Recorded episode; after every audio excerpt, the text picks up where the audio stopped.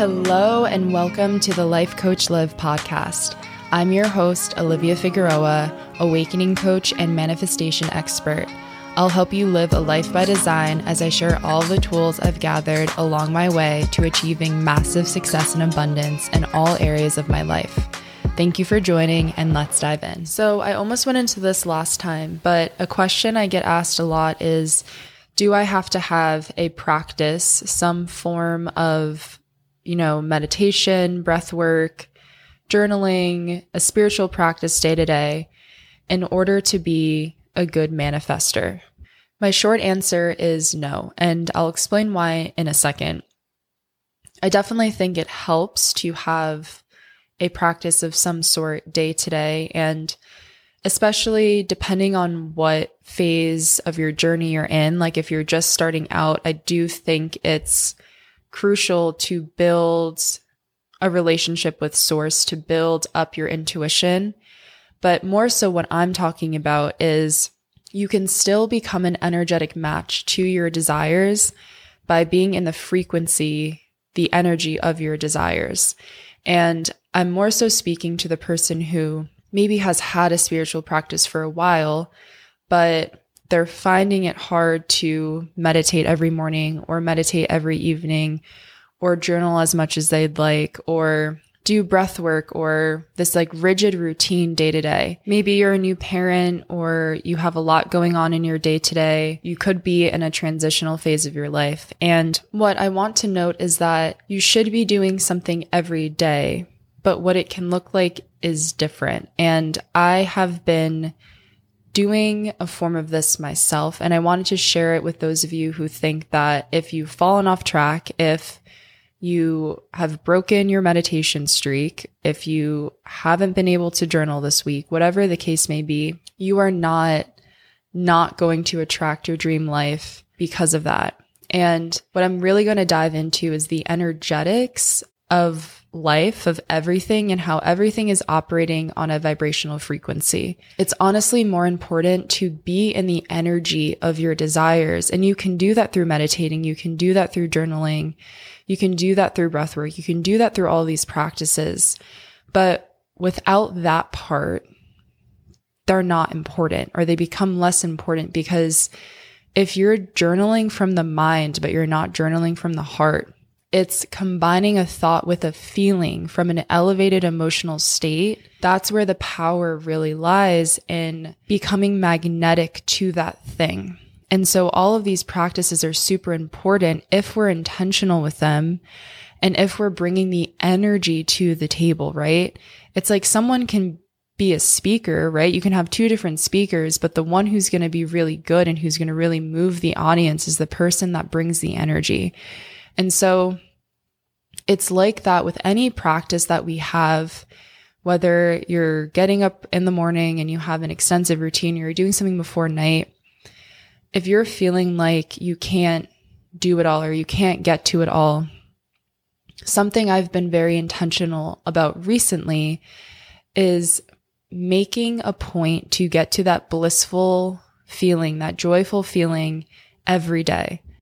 And there was one point, like when I first started a spiritual practice, I would meditate religiously, like multiple times a day, definitely every night before bed. I noticed that I would sleep differently if I had or had not meditated. I, you know, would be in courses and make it a point to journal. But what I've been noticing recently is that if I'm not able to get to those things, how can I still make sure to get to that feeling that a lot of those practices would elicit, right? Because I would meditate to the point that I got to this overwhelming feeling of joy and connectedness and bliss and almost like all my worries would just melt away because I would understand that I'm connected to this greater thing. And that is the power in all these practices. And so if you feel like, you know, maybe you're in a relationship, maybe you have someone visiting you, maybe you just got a new job, you're going through some life event and your practice hasn't been perfect. It's not so much about checking all the things off your list as much as it is being in the energy of your desires day to day. And we can do that in everything that we're doing. So, something I started doing is when I first wake up, I'll walk outside, be in my pajamas, be in my glasses still, maybe not have brushed my hair, um, throw on a pair of flip flops, and just walk around our apartment complex or parking lot for like five to 10 minutes. And thankfully, I'm in Arizona, so usually it's pretty nice out. And I have something, I, this is something that in the morning I think is definitely way more. There's a different energy of when you first wake up, your mind is fresh. The day, you know, hasn't happened yet. So you don't have these like ruminating thoughts or anything.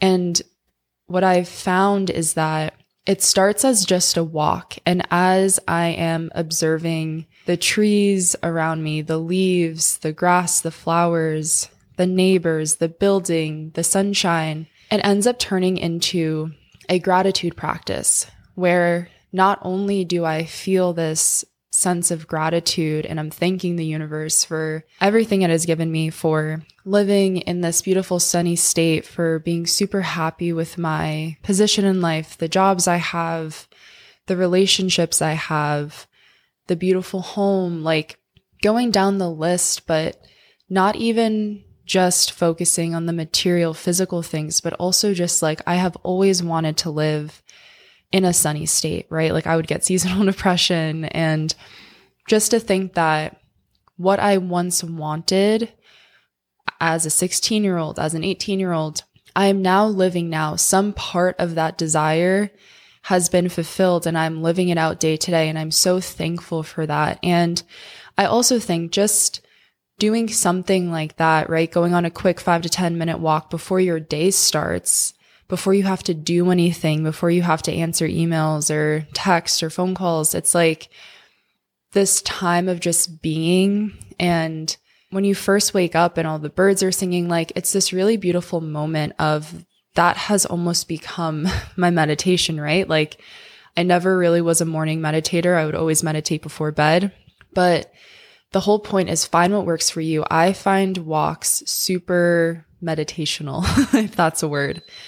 Whether you do it in the evening, in the morning, if you allow yourself time to play and just get lost in whatever it is you're doing, half the time I'll start walking. We're Homo sapiens, so we need to be walking. Like our body thrives when we're moving. If you if you work a job where you're sitting all day, then this is definitely going to be beneficial. You'll definitely see your mood improve. If you are working a job where you're maybe overextending yourself, then give your body that permission to rest, right? Maybe lay by the pool, lay in the sunshine, lay in the grass, ground yourself, put your feet in the ground, put your legs up the wall. All of these little things that are allowing that are practices in themselves, although they might sound or seem really simple, you can make them your practice day to day. And so maybe having an extensive routine overwhelms you. But my go tos, like yoga, has been therapeutic for me. I mean, that is one of my top like somatic release practices when I start to feel like I'm getting irritated or I just haven't been in the mood state that I've wanted to be in. When I finally go to that yoga class, maybe I took a couple of days off. It's like my body is able to move and release and move and release and move and release. And I just feel my mind, especially like my mind and my body, my heart and soul feel so like a thousand percent better. The mind chatter silences, it goes away the body feels good because it's finally just moving and letting itself out. Like anything that speaks to you. I know, you know, breathwork practitioners who that is what got them, right? That's what did it for them. I know, you know, meditation and mindfulness coaches, everyone is going to be pulled in a certain direction. And just because someone's doing it doesn't mean that that's like the only way. I think you have to find what works for you. So meditation and yoga have kind of always been like my thing. I've just, I've gravitated towards them. They make me feel so good. You can, you know, you're able to practice conscious breath through both of those. So you can almost like bring in an essence of breath work into both of those modalities, but also allowing yourself to play and have time to do nothing is something I find so important in this day and age because we're always so distracted. There's always something to do. And so a lot of times my intention is let me just walk down the block. And I end up walking around like the whole community or I end up walking like you know, one or two miles because I just, I want to keep going. My soul is craving like, no, just a little more, just a little further. Like, let me just get lost in nature for a little bit more. And I come back feeling so refreshed, so recharged, so happy that I did that. So happy that I got my body to move and get some sun on my face. Because if you're working inside all day, that's crucial to not only setting your circadian rhythm, but also like we're humans, right? We, partly are animal and we used to be in nature all the time and now we're so removed from nature. So whatever you can do to get yourself back to that blissful feeling. And I honestly think that when you have been further away from that feeling for a long period of times, it can almost be harder to get back into that. I think young people today are so plagued by mental health issues, mental health disorders, and coming from my holistic view and perspective, I really think it comes down to nature and nurture and environment. Like, how, what are you doing to make yourself feel alive and make yourself feel like your best self, right? It's easier to look at physically working out and putting in that work, right? Like, oh, that person's clearly, clearly fit because they work out, because they put in effort and time to be mindfully sick, right? You could almost say that mental illness is a sickness of the mind. And so if you are not strengthening your mind, your practice, your faith, it's going to deteriorate over time and it's going to lead to if you just think about the mind body connection, everything is connected in your body. The system operates at a whole. One thing affects everything. And so if you're someone who believes like, you know, oh, I have eczema and that's its own thing, or oh, I have brain fog, that's its own thing, or oh, I have IBS or gut issues, that's its own thing. You're probably never going to resolve that thing. You can take medication, you can put a band aid on it but if you're always looking at things as isolated and not how they operate as a whole, you're never going to get to that root cause. And so something I'm a strong believer in is how, and I also just think that I'm super like optimistic and a lover of life just by nature. Like I, the, one of my favorite quotes is like people who, some of the happiest, like kindest people you will ever meet have gone through some of the roughest shit, but they refuse to be hardened by the world, right? They continued to love and almost like want to shine their light and help others. And so I definitely think that growth mindset can be taught, but not everyone is open to that because I think people by nature, there are benefits, you could call them, that come with being a victim. And a lot of times people want to stay in whatever story they're in because it's familiar and also because there's some benefit to it. Whether people are catering for you, they feel sorry for you, they're helping you, they go out of their way, like whatever the case, at some point we have to take responsibility for our own life. And if you're okay with not feeling great and with not living life to, or even living life to its fullest potential, but also living to your fullest potential, then we're not going to be a match. I always work with people who are hungry and who are lit up about, okay, my situation isn't perfect. And I understand that perfect isn't even a thing, but how do I make my life the best possible? And if you're not craving that, if you're not craving a solution, looking for a solution, taking inspired action, there's going to be a disconnect between the way your life currently is and if you're even able to get to where you want to go. Because if you've been doing whatever it is you've been doing for however long, it's clearly not working if you still have the same symptom, whether you're mentally sick, physically sick, and you can keep complaining and pointing to external things, but there's always going to be a finger pointing back. There's always going to be a root cause of, what, of whatever it is you're going through. Not, I feel like I'm going on a tangent. That's not the point. The point is to take responsibility for your life and figure out how to tap into the frequency, the energy of what it is you desire if you're not able to have this strict routine and do and meditate, visualize, do hypnotherapy, do breath work, hop in a cold plunge, do like if you're if you can't do all of that, right? Then what I suggest highly suggest and what I ask of you is to take a moment out of every day to connect to that feeling of bliss. However you get there, we can all be different. Exercise is a great way for people to get there, to feel alive. It's a way that we can actually connect with source, that higher level of being. Um, meditation, yoga, breath work, journaling. I personally, my favorite is sitting in silence, giving myself time to just completely unplug and disconnect. And whether that's outside, being outside, or just being inside, but staring at like a tree or a leaf or something, like just quieting your mind and then allowing the downloads to come through, allowing yourself to have a moment of gratitude. And gratitude is honestly key in terms of attracting your desires because if you're always, you repel money when you criticize it or when you're saying, like, you're showing up, you're not showing up for me in this way, right? I want you to show up in this way versus just being grateful for what you already do have. And so if you're trying to call something else into your life, whether it's better health, whether it's a better job, a better apartment, more money, a sense of purpose, it's like we have to clean up our own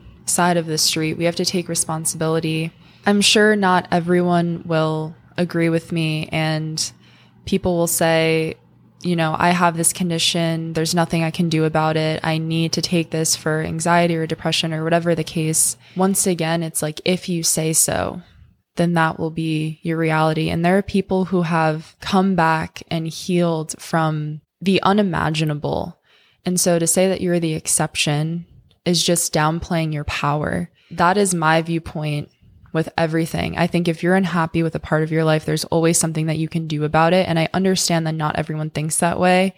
And I honestly think that that's why most of America is stuck in this like herd mentality or just not thinking for themselves, not being their own person, just following whatever, like just following the lead of the masses. And I think at some point we have to take back our power. We have to go inward and ask, like, what is my truth? And how can I live that? How can I lead by example? How can I live my truth day to day? How can I speak my truth and not waver in my, you know, values and my vision of what I see possible for myself? And so this kind of ended up talking, this kind of ended up going in a little swirl there. But my whole point for this episode, since I've gotten the question before of like, am I not going to attract that vision board moment or am I not going to attract that thing I desire because I haven't been meditating or because I haven't been keeping up with my practice? The answer is no. If you have, though, been making sure to get in that energy. I think if you're not doing anything and you're not, you know, feeling what it would feel like to have that thing or just get to a moment of bliss every day, then maybe not. But my point is that you can still live life and not be so bogged down about having this like, you know, hour, two hour serious, strict practice. Obviously, that helps when we can be disciplined and consistent with something. But if you're finding it hard to keep up with that and you're just looking for like, what's a quick thing that I can do every day?